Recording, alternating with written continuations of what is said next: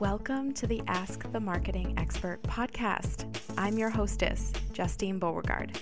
I'm a marketing and growth coach for female entrepreneurs around the world in virtually every industry. I use the skills that I've built as a marketer and a sales trainer since 2008, my zone of genius, to help them build a wildly successful business using their zone of genius. And this podcast is going to show you how. If you're looking for inspiration and ideas to help you grow your business fast with intention and joy, you've come to the right place. Let's dive right in. Hello, and thank you so much for tuning in to another episode of the Ask the Marketing Expert podcast. The question that I'm going to answer this week is such a good one. And I want to do something a little bit different this week. I want to read you the question and have you pause this episode for a minute and just write down your thoughts, like your gut instinct as to what the answer would be for you. I think this is such an important exercise as we take in so much information online. So many people are giving us their thoughts and their opinions and their beliefs about how things should go and what we should do.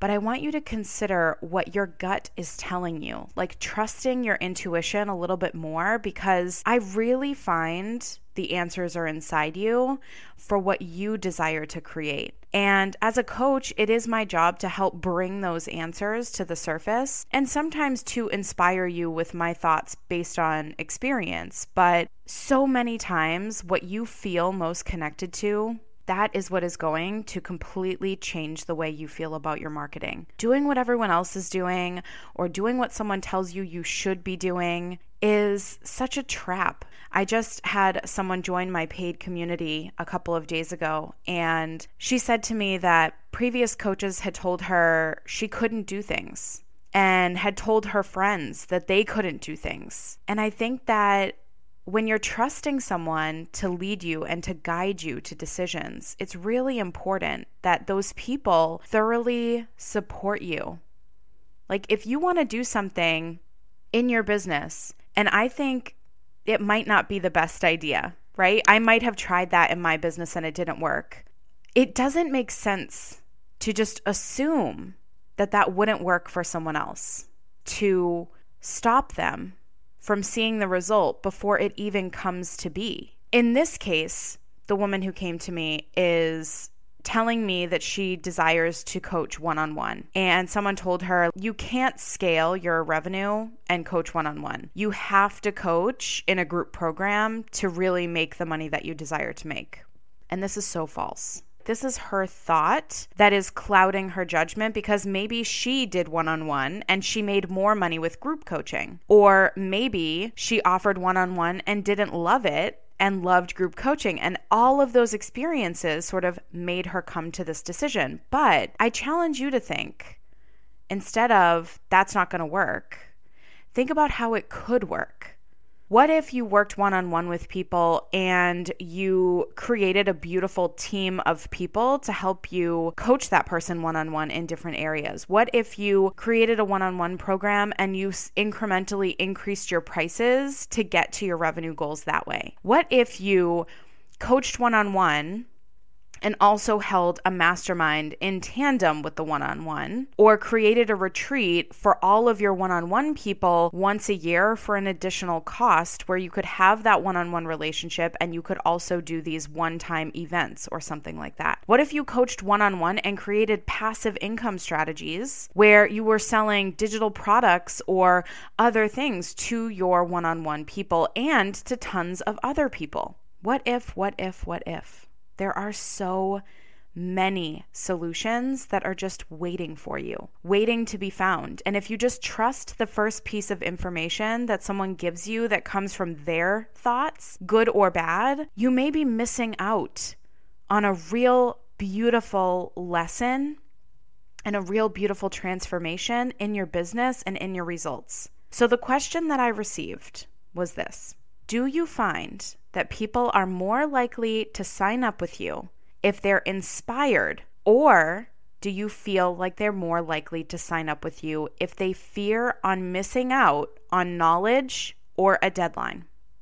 Now, pause this episode and think about what just spoke to you from that question. What your immediate, as soon as you heard it, You were like, that's the one, or that's not the one. What spoke to you? Okay, I hope you paused and I hope you thought about it because I'm about to give you my thoughts on this question. I believe that this is a total personal choice. There are some people who do extremely well with a fear of missing out and a scarcity type marketing. There are some people who purposely create deadlines that don't need to exist and give access to bonuses that don't have to disappear in order to drive people to buy what they offer. And it works and it feels really good to them and they do well. Then there are people like me.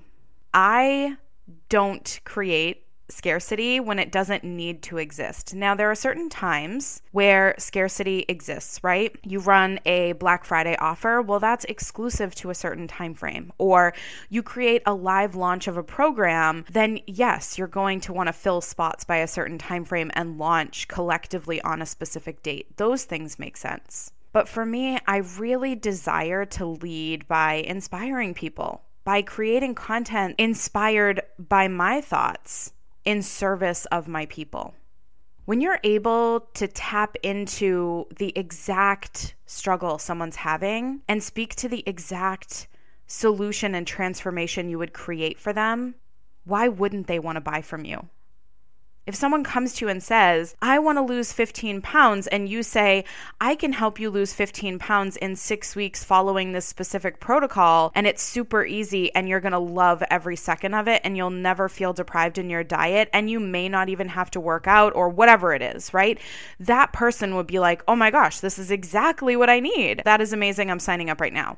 But if they were like, I want to lose 15 pounds, and you're like, if you want to lose 15 pounds, you have to sign up with me today. And if you don't sign up with me today, there's a good chance that you'll never lose the weight and you'll feel terrible in your body. And like, I've seen both messages, right? I've seen both of those types of messages.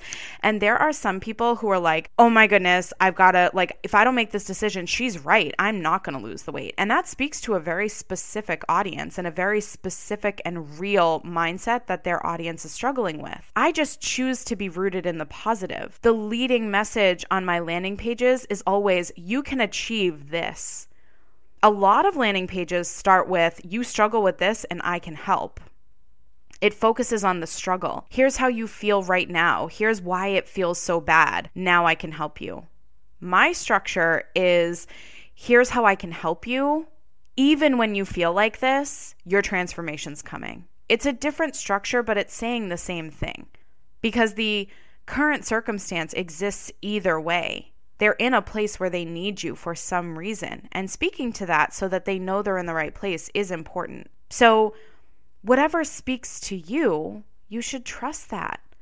Trust that if you desire to inspire your people and that's how you want to lead in your marketing and that feels really good to you, do that if you feel like your audience needs a kick in the pants and you're like, listen, you need to take action right now in order to get massive results. Because maybe your audience is the type of audience that hems and haws and doesn't make decisions, and they need that little fear of missing out, that little FOMO piece of get off your butt, go sign up.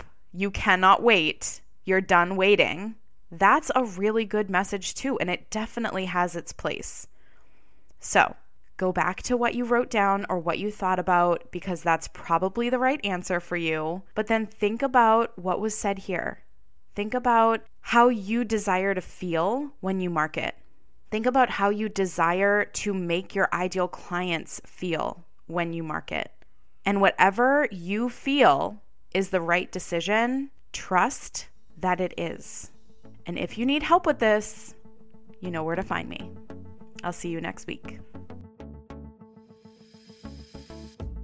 Thanks for listening. If you enjoyed today's episode, please take a minute and leave an honest review. And if you'd like to learn how to grow your business in a way that feels easy and fun to create a consistent income your way, my paid community is definitely where you want to be. Visit growthmindsetmarketers.com today to learn more and to join right now. You'll be so glad you did.